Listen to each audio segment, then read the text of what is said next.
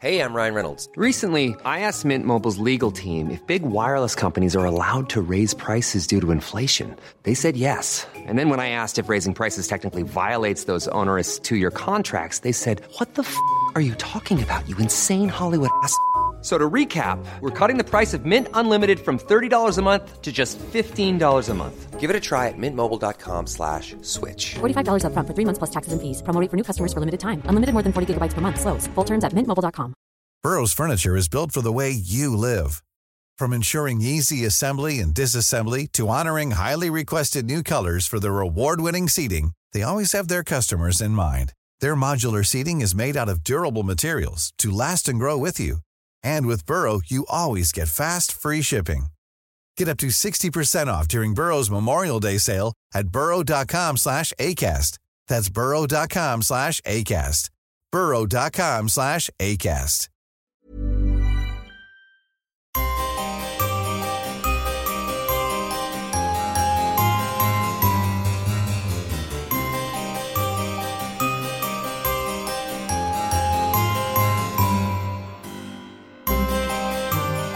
Welcome to the Poisoner's Cabinet. I'm Sinead. And I'm Nick. And this is your weekly podcast exploring the lives of the great poisoners, macabre murders, and captivating crimes from across the centuries, and creating curious cocktails inspired by the tales that we tell. And it's episode 169. The 60s have gone past very fast. It's a rapid time, It's a yes. rapid time, yes, It was a rapid time. It was a busy time for busy all. time, absolutely. Yes, 169. 69.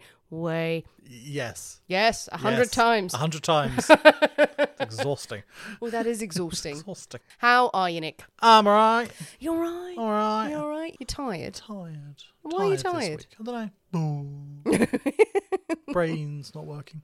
Well, you were saying you were quite enjoying now not having to do lots of an evening because of weeks and weeks and weeks of packing. You're now firmly What ensconced. is the, yeah, I, I can do nothing because everything's in storage. Exactly. So we go, I want to do something. Well. You can do nothing. you must read this book or play this game or stare into a corner. And are you are doing my- all three of those? Are my, those? they're my only options currently. That's the dream, surely. How is Baldur's Gate? We were discussing this on Patreon this week. That, Very uh, good so far. I got killed by goblins last night. I was not happy. What What did you do? I, I obviously annoyed them. Did you offend them greatly? I offended them greatly, so they took to stabbing me. did you serve the port on the wrong side? These goblins are very fussy about They their are they are manners. known to be very pernickety about their manners. and we're currently recording this racing against a delivery driver because um, where all the bottles are, they have all the ingredients. And I went, you know, I've only got lemons in. You don't need limes, do you? And you went, fuck. yes, I need limes. So we decided Today to was order woefully in unprepared. For a thing I'm not supposed to know about. dreadful behaviour. so disorganised. So we decided to order lots of other things, not just sending a delivery driver out for limes. No, we're not that, that seemed rich. extravagant. Yes. Um, so it was like, oh look, let's get oh the chocolate. Yeah. Oh, we're to get chocolate snacks this Oh, time. well, I am. But I don't get any. You didn't ask for any. You you asked for some tonic water and washing up liquid. Yeah, I'm f- feeling fancy in my So- cocktail so making. they're they're yours. I'm getting chocolatey snacks. Lovely. It's it's so nice to have you round to the house. Might maybe share. Any poisonings this week? Uh, oh, no, No, I no. don't think so. I don't think so. Fucking solicitors, hurry up. Yes. Otherwise, I am going to poison them. I think I should start issuing threats potentially. I think you just need to be very pushy with. I think I think my, my emails. How's it going? Just like, can I get an update, please? What's going on? I think I'm just being far too nice and polite. I think you need to go. What's going on? If I don't hear back, I'm going to come and kill you. That is one way of doing it. So. I think I need to be more pushy yes. in my emails. Famously, d- lawyers will take issue with that, Will they? and they will have grounds. I fear. to, to, to give you a big long list of why you shouldn't do that. okay. Um, but you don't know until May- you try. May need to tone it down slightly. Somewhere in the middle, perhaps. I 100% encourage you to do this because I would like to see what happens. Right. Knowing there will be no repercussions on me whatsoever. Apart from when I It's all bail you out Sinead's idea. jail. It's all Sinead's idea. And they will just be going, Who is Sinead? Why do you keep blaming everything on her? Is she a figment of your imagination? No, she's the witch that lives on the hill. And they know not to bother me. The limes are here. Are they here? Hey! there are limes! Woo! Podcast, my friend. But I want my chocolate snacks. You can get those in the break. When you've done, look, when you've done some more podcasting, then you get a snack. Okay. Then you get a treat. Well, speaking of making people fetch things for you and uh, and then drinking them, I think it's time for us to thank our delicious Patreon subscribers. Oh, yes, we should indeed. Thanks must go this week to Lindsay G, To Sarah Sophia Sanderson to Heather Rillo. and to Britnick. Marvellous. Thank you so much, you lovely, sexy, sexy Patreon subscribers. Thank you to everyone who is subscribed. Thank you to everyone who is upgraded as well. If you upgrades as well, Patreon is completely flexible, so you can come in at five dollars a month. You can go to fifteen dollars a month if you want a little care package and extra monthly special content. Also, there's been an update on Patreon. It's literally just come through in the last couple of days. So, any Patreon subscribers, check your settings in Patreon because you should be able to play those exclusive episodes through Spotify. If you link oh. your Spotify with your Patreon account, How cunning. It should pull through. I encourage people to try. If you have a problem, please message Patreon. Yes, nothing we, to do with c- us. We can't do anything about it. You can. We, we don't know. We don't know. But we got a big email going. Oh, link up your Spotify, and I've gone and tested it on my one. But then I'm not subscribed to us. Are you not? don't- well, no. I don't know. It won't let me pull through the stuff Dreadful like my own podcast, so I can't listen to it on Spotify. I'm like, well, but I pay. I give you money, but still, yes. So check that out. We uh, we had fun on Patreon this week. Did we? Yes, we did. The lead masky things. Yes, yes, the lead mask. The lead mask case. We had a mystery on our hands in beautiful Brazil. Yes, the lead mask. That was weird. That was odd. I like the culty elements to it. Definitely think there was some culty stuff and aliens. Obviously. Obviously, obviously, Obviously. Yes. If you want to know what the hell we're talking about, please consider joining us and supporting us on Patreon, Patreon forward slash The Poisoners Cabinet. A lovely place and a lovely community. And we do have more book chat coming up at the end of this month as well. Ooh, ooh, ooh. I should probably read a book. Yes, you should. It's a short book this month. It's good. It's very gothic. It's based on Edgar Allan Poe's How- Fall of the House of Usher. Mm-hmm. Yeah, you like that. You like that. well, Nick, are you ready? Not to read a book, I'm not. No. But everything else Everything goes. else, bring it on. Reading, no, but everything else in between it. You will read no warning signs and I will read labels. nothing. You will just let things be done to you and do them to things. Exactly. To drink cocktails and talk about poison, Yeah, okay. or or we could drink some poison, and we could just talk about cocktails. Let's do that too.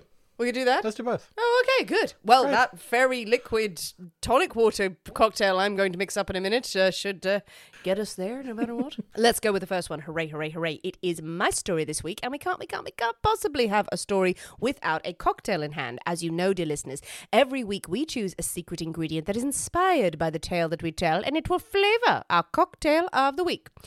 My story, so my pick, and this week's secret ingredient is sheep. Sheep. Sheep.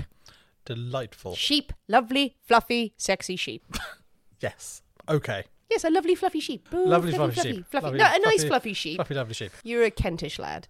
You ever been to like the county shows or like a farming show where they where they gussy up the sheep and then they pick the prettiest sheep? Yes. I mean, it's great, isn't it? I love that when they just like floof up the sheep, and give them a nice bath. Yeah, exactly. Give them a big, big old blow dry. Yeah. Get the hair dryers out. Really fluff them up. A few ribbons in there. It's grand. Yes, just clean the shit off the back of them. Basically, is all it requires, and you've got fluffy sheep. With a pretty sheep with a big ribbon. Mm, there we are. Well, these sheep are very clean. All will be revealed. Okay. Yeah. But with sheep, sheep uh, as your inspiration or ingredient, ingredient, Well, mm, what have you come up with? was tempted to do a mutton-based cocktail, I mean, yeah. but I, I decided against. So what we are going to have, okay. we are going to have the lion and the lamb. Oh my god. Okay. I'm really moved Yeah, by that title. The lion and the Lamb. It's biblical, isn't it? Mm, I could be. Oh, what am I thinking of? I don't know there's anything else. Oh no, that's that terrible line in frickin' Twilight. The lion fell in love with a lamb. Oh, right. Oh, yeah, yes, no. everyone's oh my god, that's so deep. No, it's not. There was, it was Chris, Christians and the lions. It was the Christians and I the think lions. you're thinking, well, that's that's that's. no, no, no, but that there's yeah, in the Bible there's Christians and lions. I think there's the no- Christians were dressed up as sheep at the time. Hey, come on, lions, make it sexy, make it sexy. Into that amphitheatre, cotton wool all over the place.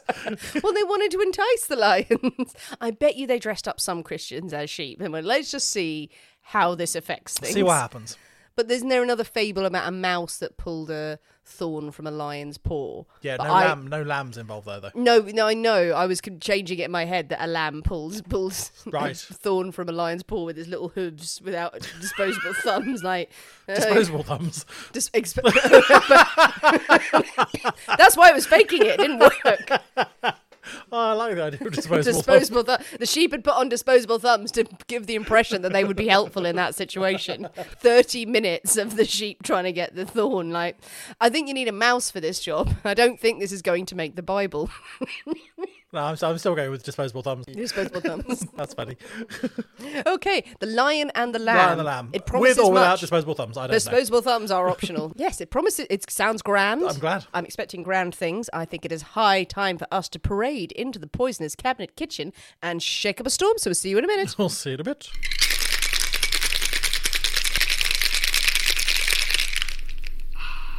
and we're back. Hello. Well, Nick, you have some chocolate peanuts. so there'll be much crunching and chewing through Yum, this. yum, yum. But we also have the lion and the lamb. Lamb, lamb. It's so grand. It's so grand as a title. I'm glad you and approve. It uh, it looks very pretty. Yeah. Orange, orange, golden hue, much like a lion. Lion's much, mane. much like that, yes. Yes, much like a is. lamb. But Not like a. la- do you have many orange lambs where you come from? Many. Well, you come from Thanet. Who knows what goes on down there with your lambs? it looks uh, full as well. I approve. I'm glad you approve. yes, as opposed to last week. Uh, uh, yeah, Spirit Forward, which was just bourbon, which was fun. Editing that back was a lark. but yes, it looks very pretty. I think we should dive in. Okay. Okay, so See what uh, happens. Merry Christmas. Merry Christmas. Okay. Ooh. Okay. Oh, I like that. I like that. Was not what I was anticipating. fruity, Mm. sharp. It doesn't have a lot of aftertaste, but True. maybe that's just me. Mm. Maybe we just we blinded ourselves. We have just mainlined a load of chocolate. Yeah, yeah. Okay. No, that's nice. That's a good one. It's complex. Mm. It's got things. It's got things in it. things going on. My you know God. what I know is in this? What? Lime. Limes. maybe a bit of lime. Yes, because see, we had to order in especially. Sorry, I'm going to say right now that I laughed very hard earlier on. Nick made me laugh. And sometimes when that happens, it loosens something old and decrepit in my lungs. I'm not kidding. This happens sometimes. And it sort of brings on an almost asthmatic kind of effect. Nice. So you can hear It's actually, it's actually your lungs coming loose. I'm coughing. Can you hear that kind of wheeziness Yeah, there? Yeah, sometimes it happens. So, so I apologise if I sound croaky and I start coughing uncontrollably. But the booze will help. the booze, yeah, absolutely. What could possibly go wrong? Okay, so so there's lime. There's lime. Is there something cherry in here? No. Shit. Every time you bastard.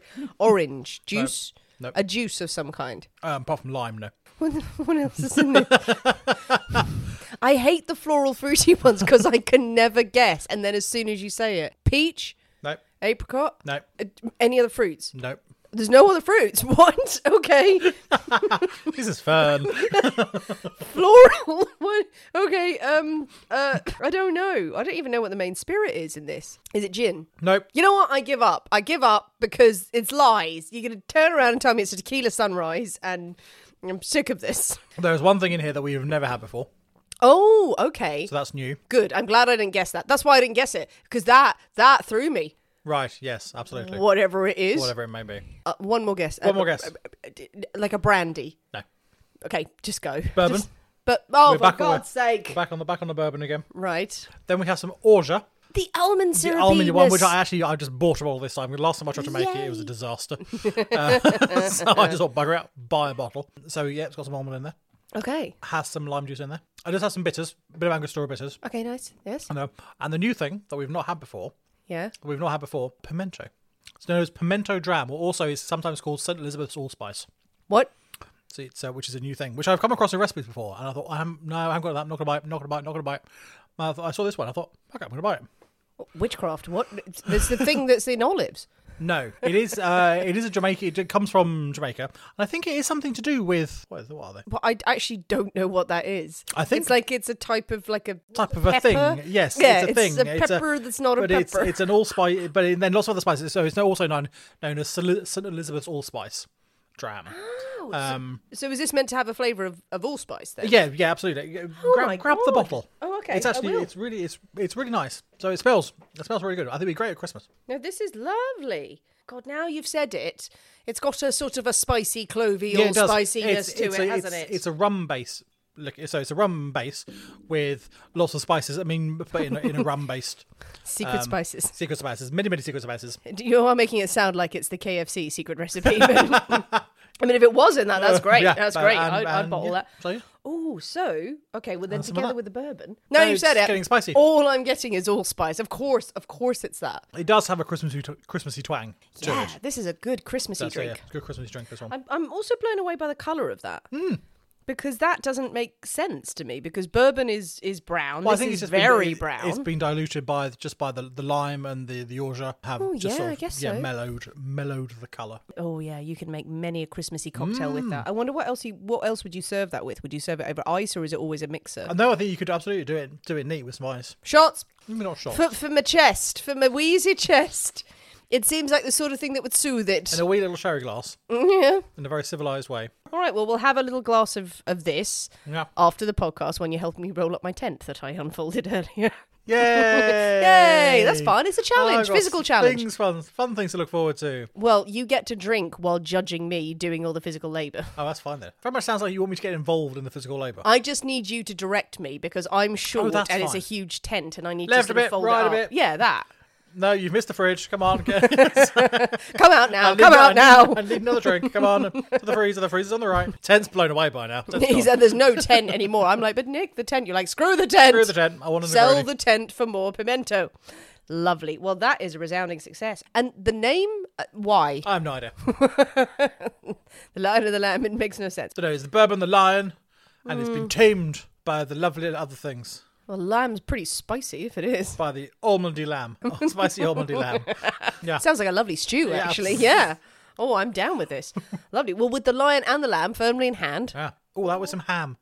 Nice Christmassy ham. I thought you were just rhyming there. Sorry, I thought you were going with a lamb and then some ham, ham, and then we'll put it then on some put spam. some spam. Make a nice little glaze. A glaze.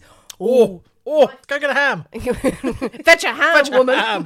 Fetch a ham. Do you not have one? You're Irish. There should be three in the house at least. Yeah, with the cocktail and various recipes in our head Some ham. on our way to ham. Shall we also go via Storyville? Why, yes, absolutely. Would you like a story? Yes. Some Okay. Ham as well. Well, I'll. You know what? You've got chocolate. You've got chocolate covered raisin. There's a bit of ham in the fridge if you want to go and get some. So this week we have a story, and again, one that I thought we must have done this. How have we mm. not done this story? A few people guessed about it on when we put the secret ingredient out mm. on social media. Not of the story, but where we might be going. We are going to Australia. Oh, that's quite cheapy. Yep, very sheepy. There are a lot of sheep out Very sheepy. We're not going to New Zealand. Sorry, the people who said New Zealand and started to argue we have more sheep. Mm. no, it is Australia. We're going down under Okay.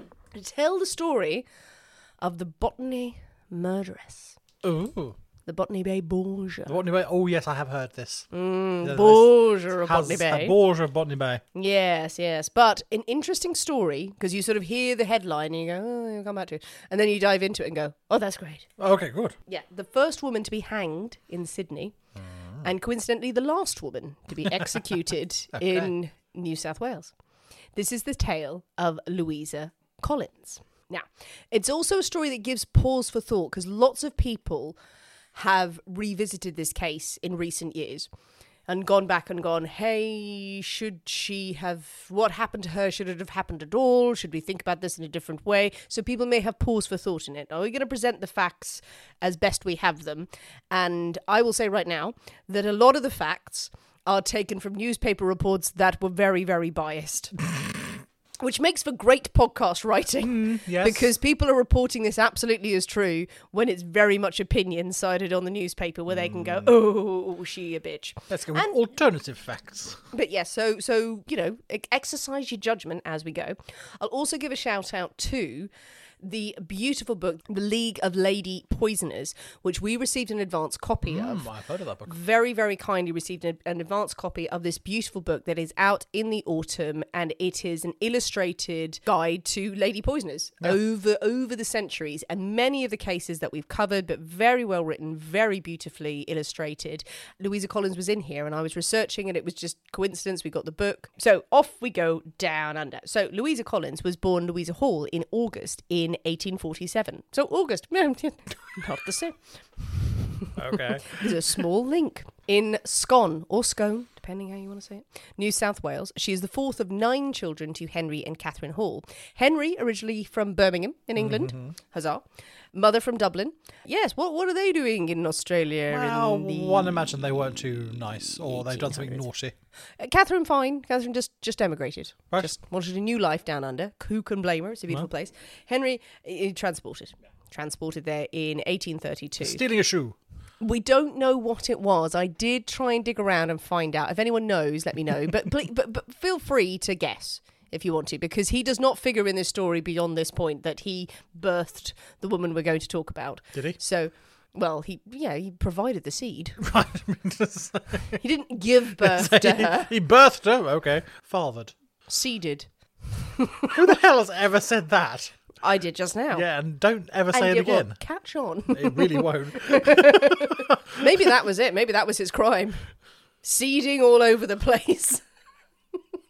so anyway, he Nice. cleaned himself up and went to Australia, transported. But he got his freedom, was able to marry, met lovely Catherine, Irish woman, and they went on and had many, many, many, Many, babies. many, many. Many babies. Not terribly wealthy, as you can imagine, but uh-huh. hardworking. And Louisa was raised in this sort of hardworking family and expected to go into service by the age of about 14. She would have to start working. Now, not much else is known about her childhood. Other than her, in her early years, she was, according to one report, the pet of the village Oh. lovely, beautiful. Her life is all about work and, you know, having to scrape together a living. She's also blessed with good looks. She is, oh, Louisa, lovely, plump. She's called plump brunette. Ooh, uh, eyes, apparently. My God. What a beauty. She had eyes. She had eyes. She had the whole lot, the whole package. my. God. Makes her sound terribly plump brown eyes. plump brown. They'd protruded from the skull. The rest of her In a, shocking. in, a, in a box. It was very disturbing. but of a charming nature, very pleasing on the eye, and of a charming nature. And she attracted many admirers. Lots of young men wanted to, to step out with her to call upon her in her teenage years. Louisa loves this, oh, sure she does. loves the attention. I mean, because what else is there to do? What else is there to do? You're either helping the family work and slave and eat and sleep barely and then work again and then you're going into service. You're going to find fun wherever you can. Yeah. And she found fun flirting in That uh, or needlework. Needlework. Those are your options. very erotic needlework she was doing, showing it to all the boys through the window. According to the Sydney Evening News, she had a reputation as with good looks, attractive presence, and winning ways. She was no sooner in her teens that she developed all the qualities of a country coquette. And earned herself the reputation for being a heartless flirt. Oh, She consequently had many suitors and youthful sweethearts. It sounds delightful. Yes, I feel like that's your sort of aspiration, actually, to be a to be a country coquette. I am, thank you. Aspiration indeed. How dare you? You're known in all the I, boroughs. I have achieved that many times over. So she is enjoying being coquettish and flirting with all the boys. But at the age of 18, she meets a man named Charles Andrew, a butcher working in Scone. And he is 14 years her senior. I say meet, mother sort of shoves her in his direction. He is a widower, apparently. He needs a wife. He needs a wife. He needs someone to handle all the chops. So he's a butcher. He doesn't appear to be a very good one because his career sort of does is, does not continue in butchering, which which always puzzles me. Is like how bad a butcher can you be?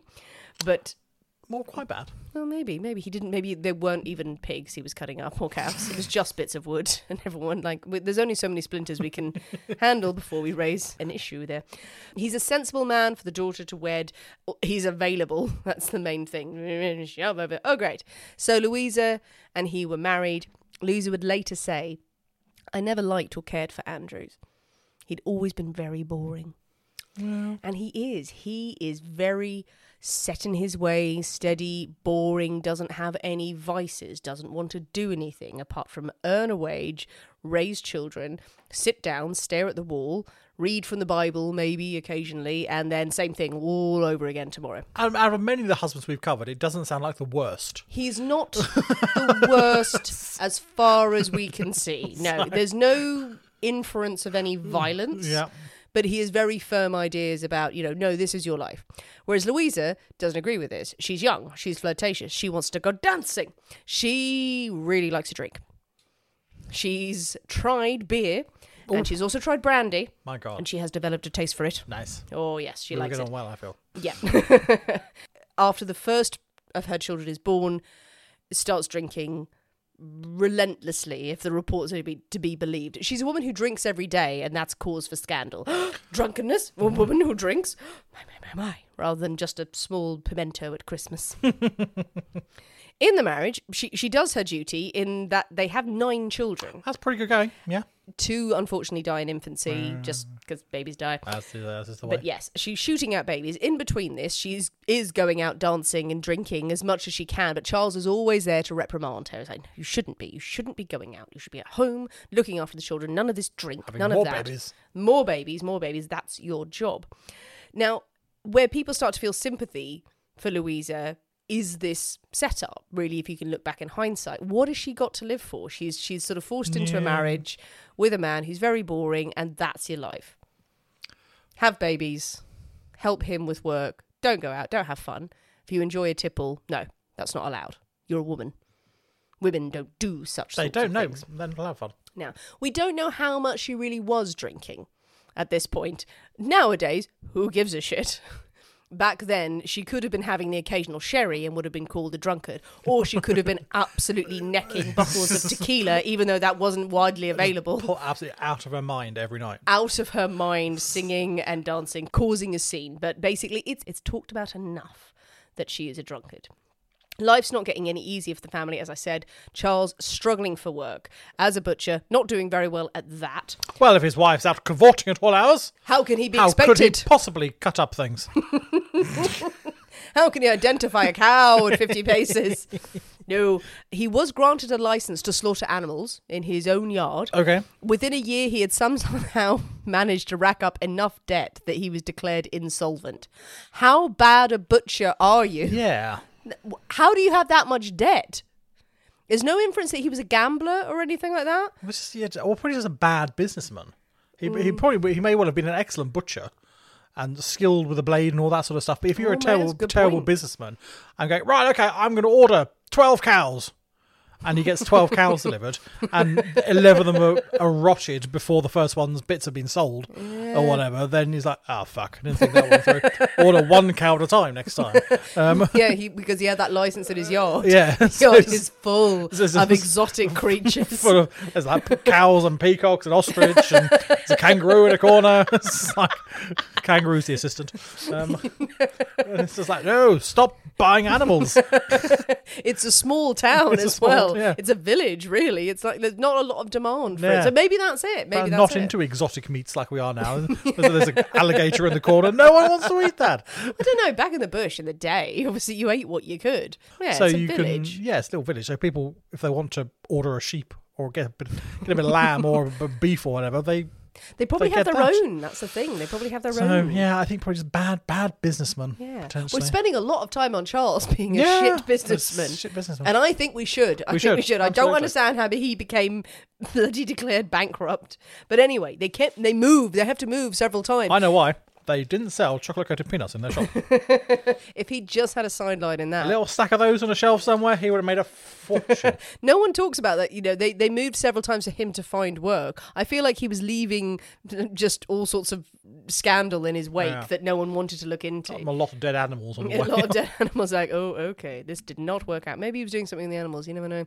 Um, but he. Um, Oh. Thanks for that. What? I'm not saying anything dirty. I'm just saying maybe putting on a marionette show or something. That's why he wasn't a very good butcher. Hmm. Entertain the children. No, he would go on to work for a variety of people. A bone dust manufacturer. Always good. A bone dust manufacturer. Bone dust manufacturer. It does sound Okay. like shades of um, Madame Rachel, actually. Yeah, get some bone dust for your face. Bone broth. Worked as a carter, driving around stuff, and he also then found work at a wool shed in Botany, Sydney, in the early 1880s. So he's helping to deliver wool and the animal hides between the wool head, the slaughterhouse, and the tannery. They ended up living in an area called Frog's Hollow Nice. in Like. Botany. Now, uh, Botany Bay, Ooh, now. I got the new place, Frog's Hollow. Oh my god, that's a great idea. Frog's Hollow. I like that. So good. That's a good name. Oh, I'm stealing that. No one else has that. trademark, trademark, trademark. well, Frogs Hollow aside, Botany Bay. Now, if anyone has been there, and our lovely Australian listeners will confirm, Botany Bay is now a beautiful place, absolutely stunning, Full gorgeous. of smugglers, it is. It wa- yes, absolutely full of smugglers. That's their main selling point on Well, all the the one in- tourism ads. The one in Broadstairs is. Botany Bay in Australia, mate. I you think it was cannot stress that enough. one? What? Do you think it was named after the Broadstairs? It, well, it was English settlers who named it.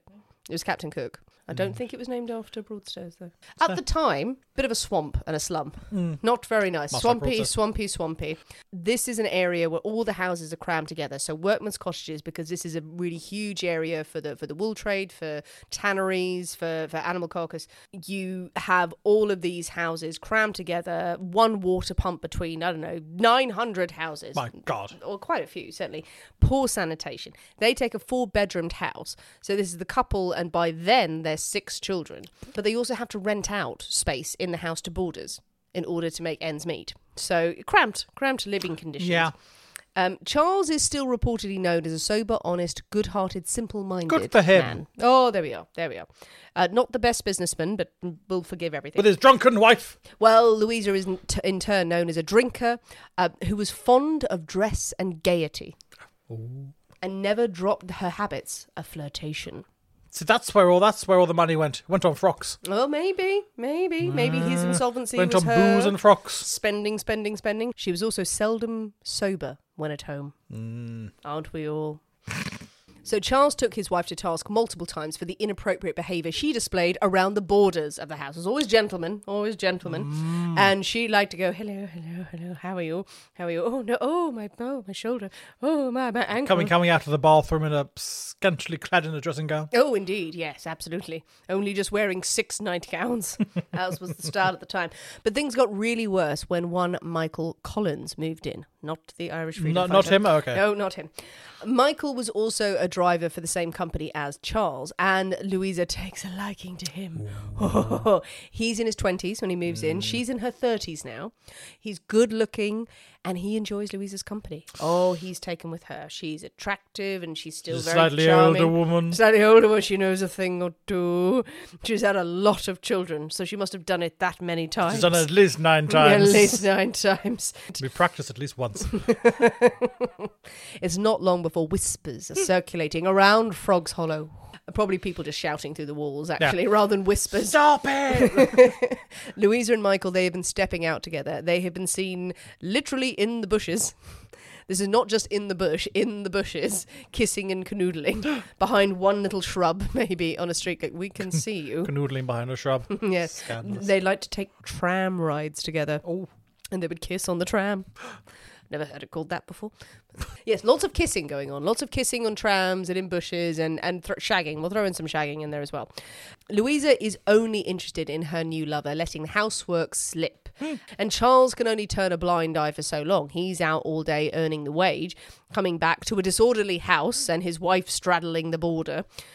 He eventually orders Michael out of the house. That's it. Enough's enough. Out you go. Michael leaves, but he still keeps sneaking back to see Louisa. One night, Charles comes home from work and he finds Michael sitting in the living room, probably in his chair. This turns into a blazing row where Charles literally throws Michael out of the house, like throws him onto the mm. street, shouting and screaming that, you know, to never come back, never darken my door again, and saying to Louisa, the same fate is coming to you. I will throw you out in your, on the street if this carries on. Louisa is indignant, indignant with rage. How dare he? How dare he behave so appalling to her and her lover?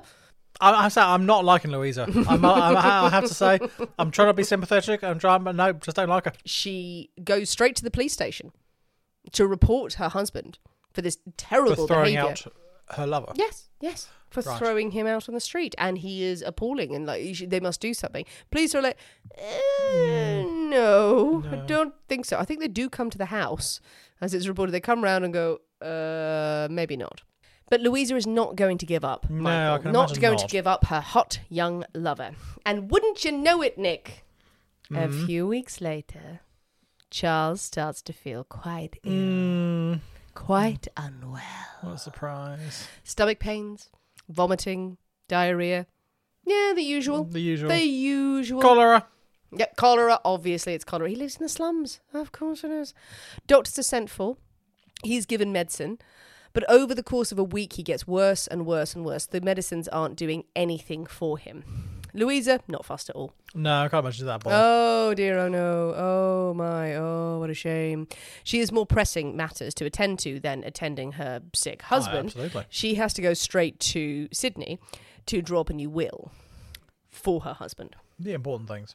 Needs to make sure that everything goes to her, should anything happen to him, including that lovely life insurance policy Oh, that he has, worth two hundred dollars, equivalent of about twenty thousand That's a lot of dollars booze. now.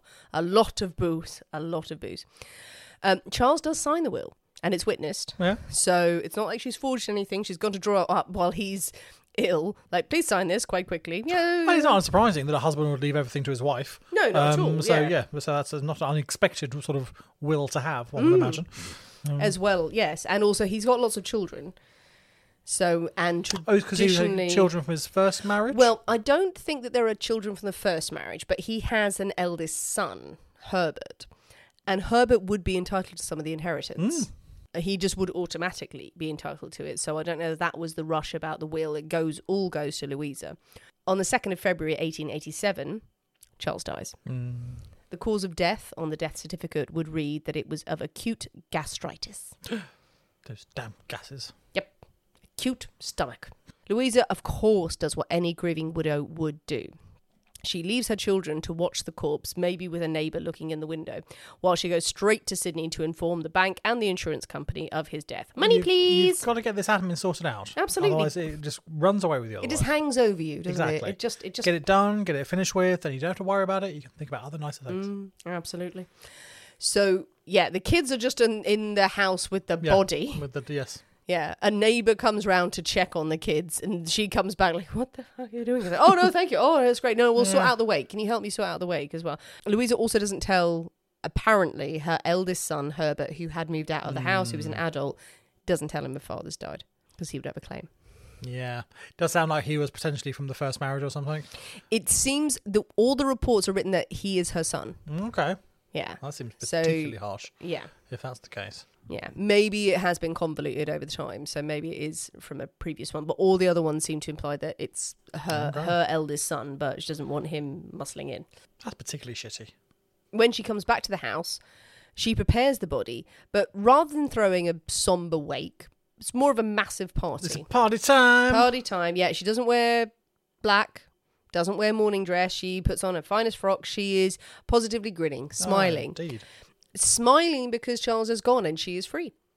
She is free. She doesn't have to live with her boring old husband anymore. Now, yes, we can look at that as okay. She was stuck in a marriage she didn't really like, but also No, I'm Hmm. not seeing it like that. newly flush with cash. Louisa welcomes Michael back into the Yeah, of course house, but day, days, days after her husband has been buried, much to the shock of the neighbours, Hmm. and they are walking around arm in arm, blatant, brazen about it. And everyone's like, okay, she's a widow, fine, she's eligible, and she's got all this money, but come it's been on, three days, come It's on. not been long. And they buy new clothes, they buy new furniture for the house. Apparently, they move house at one point, but she really wants to go back to that house in Frog's Hollow. Well, she got such fond memories there. Clearly, clearly. When she moves, she can't buy back her original house, but she buys a house right behind it, apparently. So it can't be even that much of a slum. But yeah, new clothes, new furniture. Also, the matter of um, Michael's gambling debts, which she pays off. Of course. Of course she would. She and Michael were married three months after her first husband had passed away. The wedding registration had her age down as 28 and him as 26. Lies. She was 39 at the time. So I don't know who she was lying to there, whether it was Michael or the Herself, priest. I feel. No, honestly, I do. Don't you think I look young? Young. They're together now. Everything should be fine. They've got all that money. Eh, not so much. yeah, yeah. Nope, Louisa is still enjoying the drink, as she has the money to enjoy it. Michael is still helping himself to all her money hmm. because he still likes the gambling and he's amassing quite a lot of debt. So that big old inheritance, which should have taken care of them and the children for quite a while, that is Not being lasting long. absolutely whittled down, depleted very, very rapidly. Her eldest son around this time herbert comes to visit her because he's found out his father has died and comes a knocking on the door. And there is a report that he comes in and he finds the children are dirty and unkempt and sort of running wild. She's pissed. Uh, her new husband she's married again. Right i didn't know about that. And she's uh, kind of confrontational with the son and he's saying well where's the inheritance? She's like we've spent it. We've spent it We've, we've spent it all. And he was like, but I could have invested it into a business and taken care of everyone. Why would you do this? And it ends up with them having a blazing row and he becomes estranged. And she like kicks him out. This is his report later on. So it's, yeah, of course he was like, and I would have absolutely invested all of that money and taken care of everyone around it. He does paint himself as a very saintly picture, but Meh. he has I'm- still I'm just found out with him. his dad has died. I really don't like her. I No. really, really, really don't like her. I am with you on this as well. I'm not a big fan of Louisa, but people have feelings Hmm. about this. So I'm being balanced. I'm being as balanced as I can be on that. I do think though it's very convenient when family members later tell their story to the paper and they act like they were the most saintly people in the world who walked through the door. I'm sure he did walk in and went, "What the fucking Yeah. shit has gone on here?" Louisa does fall pregnant and gives birth to a baby boy with Michael. The baby died five months later. Baby had been suffering from stomach problems. It did not have a very strong constitution. Some reports of the time are a little bit iffy, but others are just the baby died. The baby was not strong. And rumours would swirl that the Louisa wasn't that bothered. Nah. Wasn't that bothered. Another child. Not really remorseful, but that Michael was very upset by it. Very Well, affected Yeah. by his baby son's death. The baby ends up being buried in a pauper's grave. Oh, All that money is all gone, it's all gone. or it doesn't go on a decent burial for the baby. So we're now left in this situation where the money is gone. Michael is grieving the loss of this baby boy. Louisa doesn't seem to be that affected. And things are taking a turn because now Michael has fallen ill. Hmm. And I think that might be time for a drink. I think it probably is. yes. Ryan Reynolds here from Mint Mobile. With the price of just about everything going up during inflation, we thought we'd bring our prices down. So to help us, we brought in a reverse auctioneer, which is apparently a thing. Mint Mobile unlimited premium wireless. Ready to get 30, 30, bit to get 30, bit to get 20, 20, 20, bit to get 20, 20, bit to get 15, 15, 15, 15 just 15 bucks a month. So, Give it a try at mintmobile.com slash switch. $45 upfront for three months plus taxes and fees. Promo for new customers for limited time. Unlimited more than 40 gigabytes per month. Slows. Full terms at mintmobile.com. Burrow's furniture is built for the way you live. From ensuring easy assembly and disassembly to honoring highly requested new colors for their award-winning seating, they always have their customers in mind. Their modular seating is made out of durable materials to last and grow with you. And with Burrow, you always get fast, free shipping. Get up to 60% off during Burrow's Memorial Day sale at burrow.com slash ACAST. That's burrow.com slash ACAST. burrow.com slash ACAST. Hiring for your small business? If you're not looking for professionals on LinkedIn, you're looking in the wrong place. That's like looking for your car keys in a fish tank. LinkedIn helps you hire professionals you can't find anywhere else, even those who aren't actively searching for a new job but might be open to the perfect role. In a given month, over 70% of LinkedIn users don't even visit other leading job sites. So start looking in the right place. With LinkedIn, you can hire professionals like a professional. Post your free job on linkedin.com/people slash people today. Hey there, it's Michele Norris. I'm host of a podcast called Your Mama's Kitchen. When I travel, I'm usually looking for a way to find a taste of home when I'm not at home. And one of the things I love to do when I am at home is entertain. And Airbnb allows me to do that. When I was in California recently, I rented a house that had a great kitchen. And when we were sitting around the table, we're all thinking, we're in someone else's house. Someone could be in all of our homes as well. If you have a home, but you're not always at home, you have an Airbnb. Your home might be worth more than you think. Find out how much at airbnb.com/slash host.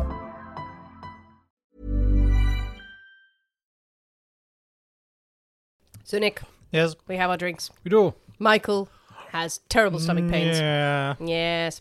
While working at the tannery and the wool shed and his job carting things to and fro, he is seen vomiting violently, complaining of terrible, terrible stomach pains, and has to be taken to his bed. Now, this time round, when the husband is in bed suffering, Louisa is very attentive. Okay. Very attentive. She seeks medical attention repeatedly. Goes to a doctor in Sydney asking for whatever medicines he can provide. She gives them to her poorly husband, tends to him, gives him mixtures in milk, in these tumblers of milk that she gives it to him. He's not getting any better. She asks the Sydney doctor, Dr. Marshall, to come to her home to examine him. As he comes to the home, he also consults the local doctor who had treated her first husband. And they look at Michael, and then the other doctor goes, Oh, Charles, he was very, very similar. What happened to him? I don't know what that accent was, No, by the way. impressive. Oh, and he's like, What the hell are you saying? But they somehow conclude the symptoms are very similar. And this is quite odd. And Dr. Marshall strongly suspects that poison is at play Yes. he does not think this is normal. The other doctor probably going, Oh, yes, yes, I definitely thought that too. Didn't say anything at the time when Charles died. I just said it was stomach pain, but I knew. I yes, agree yes. entirely. A lot of, lot of hindsight there. Yeah. Michael gives no indication that he's worried that anything is happening Mm. to him, that there's any pain or anything. But on the 8th of July, 1888, he dies at home. So, the doctors collectively refuse to give a death certificate to Louisa. They're her asking for it. Where's my death certificate? No. Yep. No, and they report his death to the police. They Good. bring it to their attention. The constables come, confiscate all the medicines in the house, the tumbler of milk that she had been giving to her husband is on the side. They take that away. They take that away. They don't cover it up, but they just take it. And just like, there we are. It's evidence. Mm. Everything is stripped to the house. Louisa is indignant during all of this, is completely distraught, saying that she will leave and she'll walk away. But the police say, no, you stay right here because we are now investigating this. Yeah. You aren't going anywhere. Absolutely. Yeah. There's going to be an inquest. An autopsy is indeed carried out on Michael's body. The coroner reports that Michael's stomach contained a very large quantity of What could it be? arsenic! arsenic alarm! Arsenic alarm! Arsenic alarm! Ooh, so much arsenic we have this So month. much arsenic. The 60s have all been about the arsenic, haven't they?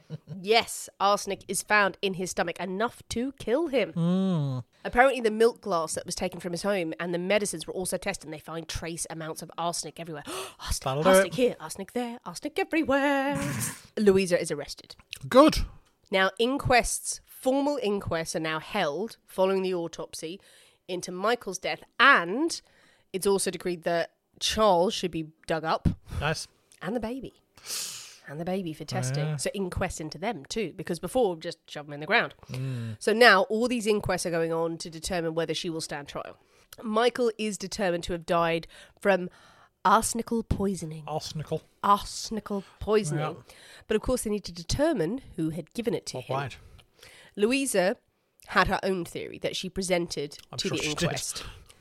She said Michael had poisoned himself. Okay. Slowly had been ingesting arsenic, had been taking it. Now people took arsenic at the time over several days because of his heartbreak at losing the baby. Right. Oh, so he was actually attempting suicide. He was actually attempting to kill himself. Yes, not just that he was taking it to give him a jolt or anything. It seemed Mm. to be that he was trying to take his own life. She also feel there made are better ways. the point that why would she kill Michael? She had nothing to gain from his death. There was no life insurance. He was massively in debt. Yeah. Him dying did nothing for her situation. Well, it, it frees her up to go and find some other sucker. Mm-hmm. Mabes. But she could make that point penniless and in debt. That's what was left with because she was left with all of his debts as Yeah. well. Still, the inquest concluded that Louisa had poisoned her husband, Good. Michael. She would stand trial for this. The inquest into the baby, no trace of arsenic found. It was disregarded. Oh, okay. Charles's body, very faint amounts of arsenic. Hmm.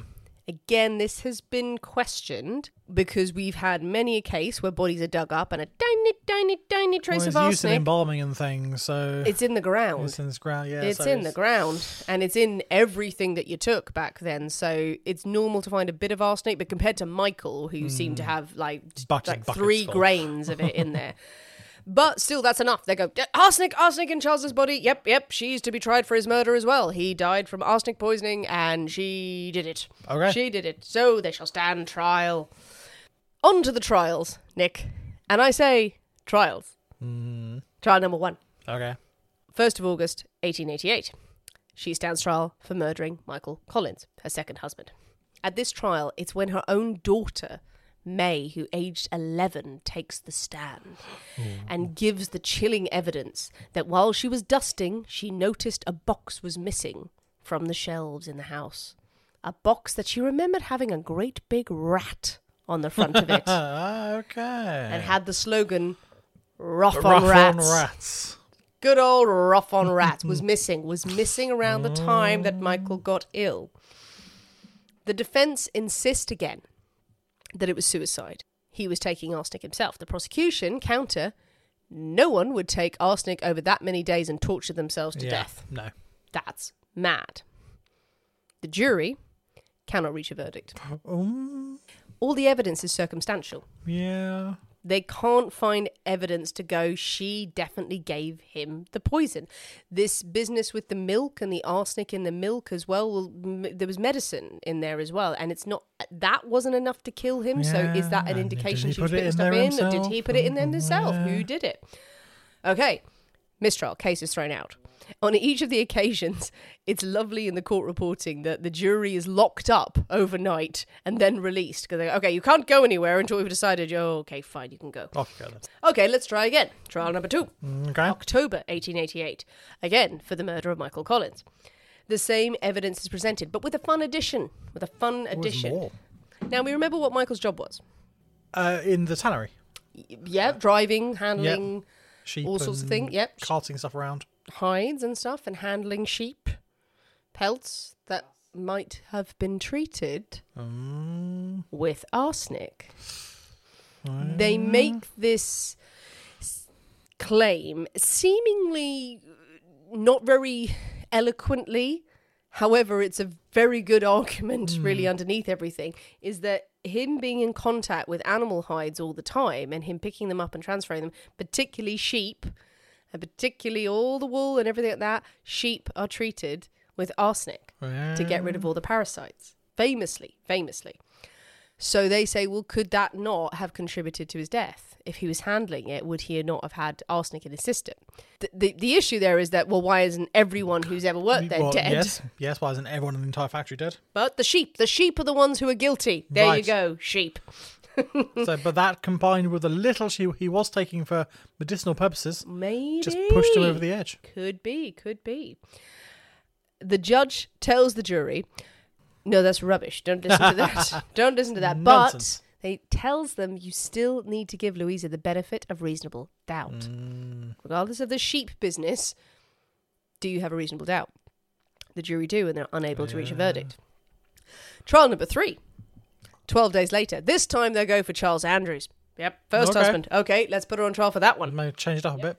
Same evidence, same evidence again, but just move it to another husband. Okay, defense put pause, puts forward the idea that this is accidental absorption on his part as well because he worked in the same industry. They bring in the owner of the company that Charles worked for, Mr. Geddes, and he confirms that hides that he would have handled did have arsenic. They would have been treated in that way. But he also said in his 19 years of business, no one has ever died from Yeah, this. yeah. So, ah, th- it's there. Again, more evidence. Jury can't reach a verdict. Oh, Done. You'd think this would be the time where you go, okay, we tried. No, crack on. Trial number four, Nick. Nice. Trial number four, December 1888. Jack the Ripper stalks the streets. Back to Michael Collins. Third time now they're trying her for the murder of Michael Collins, and this is excessive hmm. at best. Regardless of what you think, prosecution will not let this go. Normally, it would only take two mistrials for this to be abandoned, but they keep going. This time, weirdly, at this time, Mr. Geddes is called again. Now, he had been testifying in Charles's Yeah. case, and he comes in with Michael, but now he says that Michael hadn't handled any hides that had had arsenic treatment. Okay. So he says Charles had, but Michael, which was a defense they'd used two trials ago, if we're keeping up, no, he didn't. Hmm. No, he he wouldn't. didn't. So so let's throw that out. No, there's no way that he would have done that. So this time, it only takes the jury two hours to return a guilty verdict. Uh-huh. Louisa. Collins is convicted of murder. Judge Darley, passing sentence, says that the murder of Michael Collins was one of the most peculiar atrocities. And he said to Louisa, You watch the slow torture and painful death, and this apparently without a moment's remorse. He says as he sentences her to hang. Now, there is a lot of the reports about this case come from an account in the Sydney Evening Herald that was written around the time. Shows the level of journalistic professionalism that you're dealing with. They wrote the Botany Bay poisoner has been called the modern Borgia. And the comparison is apt enough to a certain extent. Both women were cold blooded murderesses, and both were as incestuous as they were criminal in each other's respects. Right. In each other's respects. Lucretia Borgia was, however, a woman of education, of superior attainments, and a lover of the high art, while her modern imitator was a coarse, illiterate woman and a drunkard. Hmm. She wasn't popular. Nope, she wasn't popular, and Lucretia Borgia, oh, but she pretty and she liked some pictures. and also, she didn't fucking do anything. if we can please make that point, Lucretia Borgia didn't do anything. Leave her alone. But a huge amount of mixed feeling about this mm. outcome because there are plenty of people who are like, yeah, Louisa Collins was not a liked person. She did not behave appropriately in society, whatever we want to think about that now. It wasn't appropriate at the time to many people's opinions. Mm. And also, two of her husbands are dead. And her first husband, she wasn't shy about not liking and finding mm. very boring. But should she be hanged? People felt that she may have been unfairly targeted by what we would now call the male establishment because they were very worried about women getting up Getting ideas. ideas above their station. They're very worried about poisoners. They're very worried about poisoners, you know. as one should be in general. I yes, around this time. I mean, they were a little later than than maybe some of the Victorians in England, but very worried about women. Oh, oh, okay. Oh, they're just actually going to kill us. They they can kill us in our own homes, and women shouldn't be doing that. No, no, no, no, no. Painting the women as the worst and the most awful criminals of all. These women who were acting out because they were being sick of being treated like second class citizens. Well, now, okay, fine. You can have equality because the law decreed that she be hanged for murder, and men and women can be equal in terms of punishment and the law, but you don't get the vote. And this is a thing that people clung on to at the time, and it made a big difference later on. Is saying you can say that Louisa Collins, for whatever you think of what she did, you're saying she's equal to a man in terms of the punishment she receives. Because there were loads of men and other people saying she shouldn't be hanged. She's a woman. She's a mother. We can't do this. And the law was very firm. No, no, she shall receive the same justice as a man. And all the girls go, great. Do we have the vote now? You can't pick and choose. So, mm, big, big, big debate here. There was a huge campaign to stop her being hanged. Many people writing in and using kind of, a, but she's a woman, she's frail, she's frail. She's a wicked people lady. No, no, no. Her children even petitioned and commissioned the governor, uh, the governor of New South Wales at the time, Charles Carrington, reviewed all of the petitions, and he came back and he said it was with deep sorrow, but he had to uphold the law. He was his duty bound to accept the sentence of the court. And as sad as it was, it was like, no, she is to be hanged. I can't intervene. She would go to the gallows on the 8th of January 1889. She would be hanged by a man helpfully named as Nosy Bob. Nice. Loved getting into people's business. Did Nosy Bob. Absolutely. Loved to gossip. Now, it wasn't because of his gossipy ways. Um, because he had no nose Yes. or a very large nose. he had no nose. Did he chop it off by mistake one day? No, he was kicked in the face by a horse. I don't know if he was trying to hang the horse at the time and the horse just meted out his own Yep, justice. As, as a horse would. Also, people are awful, aren't they? Because if you've got no no, if you've been disfigured by a fucking horse and all your mates are gathered around and you come back from the doctors and everyone's got, okay, right, so Bob Roberts coming in. Robert's going, don't say anything. Okay, we shouldn't say anything because he's he's going to Yeah. feel a bit funny. Okay, all right, nosy Bob, nose, nose, nosy Bob, nosy Bob, no Yeah. nose, yeah, you twat. That. so nosy Bob's down there going, well, this has been lovely. Uh, not a very good hangman either, as well. they could have just called him shitty, shitty hangman, and that would have been better. No. So she comes, Louisa comes to the gallows quietly. She'd spent the morning praying with the chaplain. The chaplain would later say that she gave her confession to God Almighty, but did not indicate whether that was a confession about anything else. Just she, she purged her sins. She was quiet apparently. She was quite steady. She didn't really flinch. She came on, the noose was placed around her neck. Bob went to the lever and pulled. Nothing happened. He's like, shit. Come on, Yeah. Bob. Oh, it's stuck. It's stuck. The pin's stuck. I can imagine him yelling this Yeah.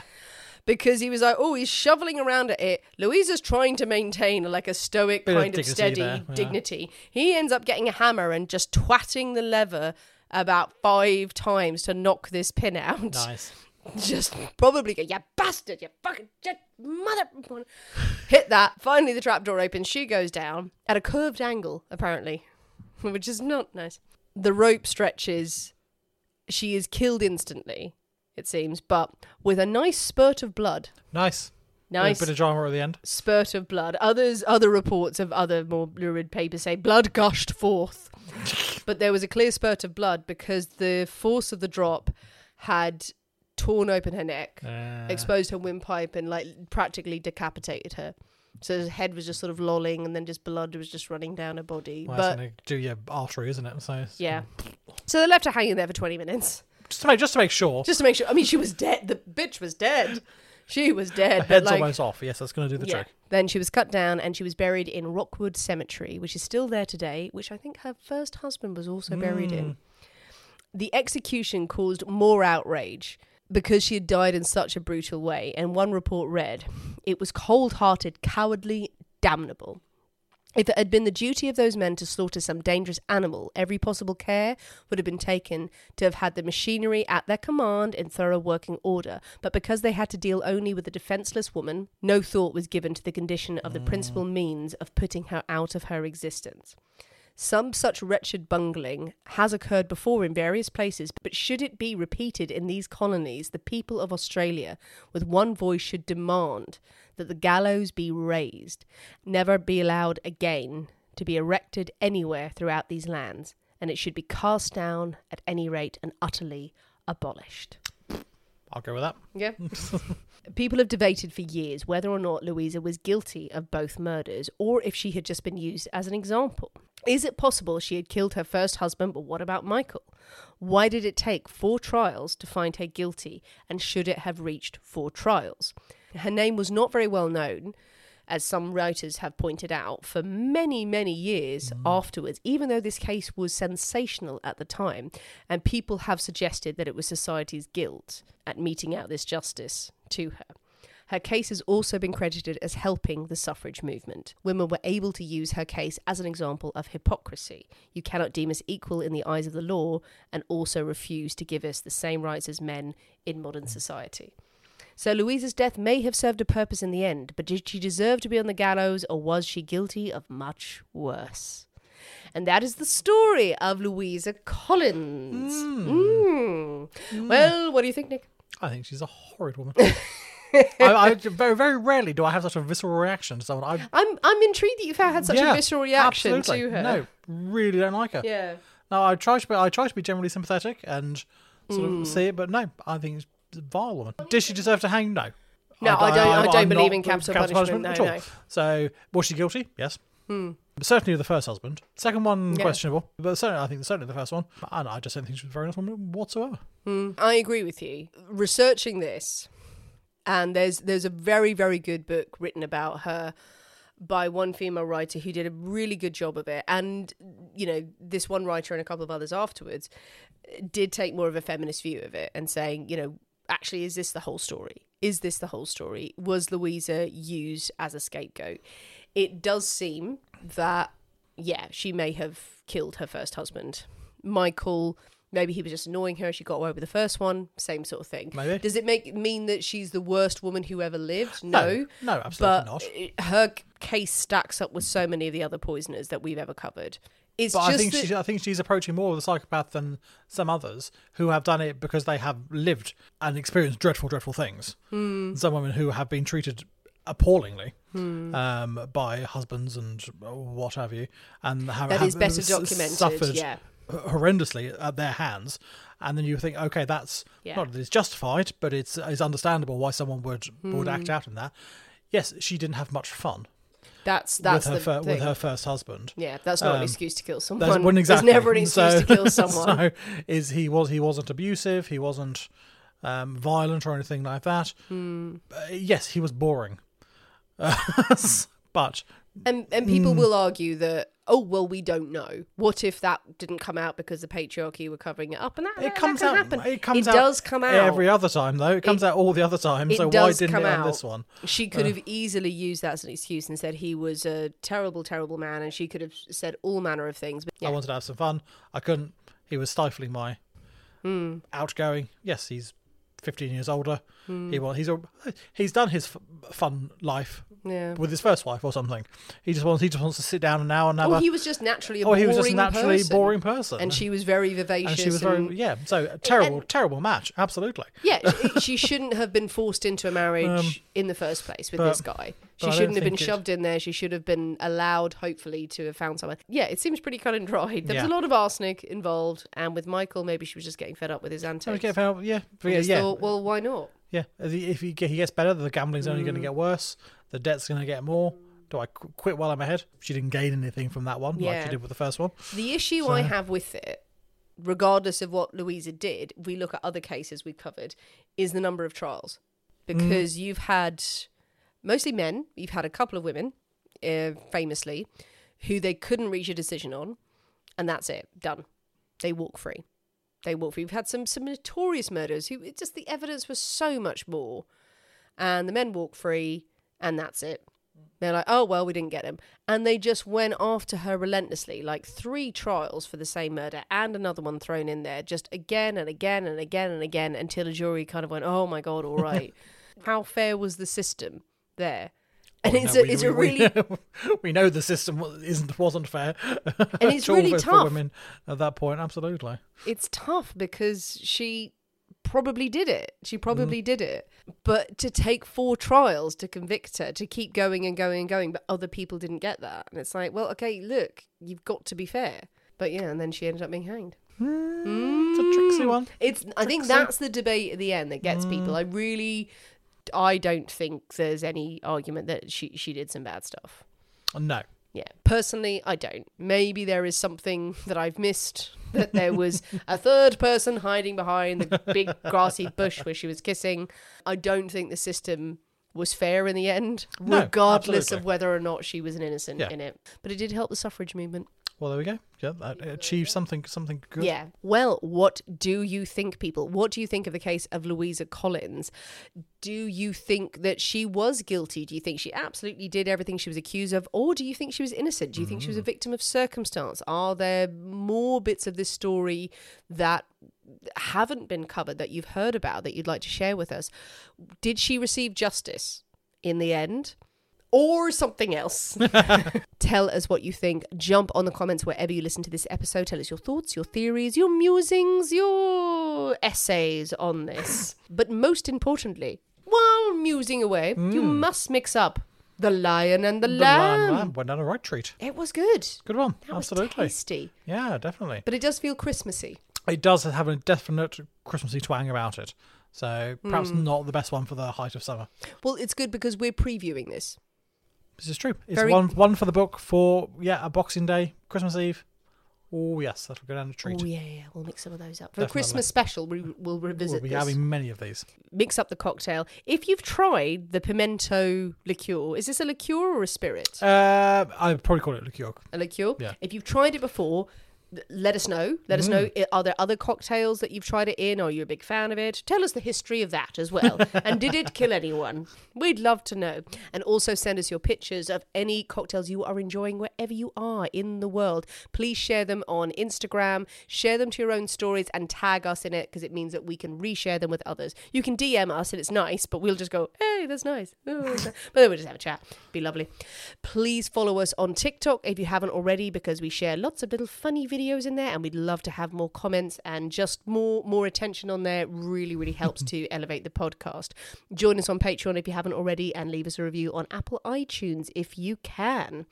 Thanks for listening, guys. We have been the people inside the poisoner's cabinet. We will see you next week. And remember, your loved ones are trying to kill you. Bye.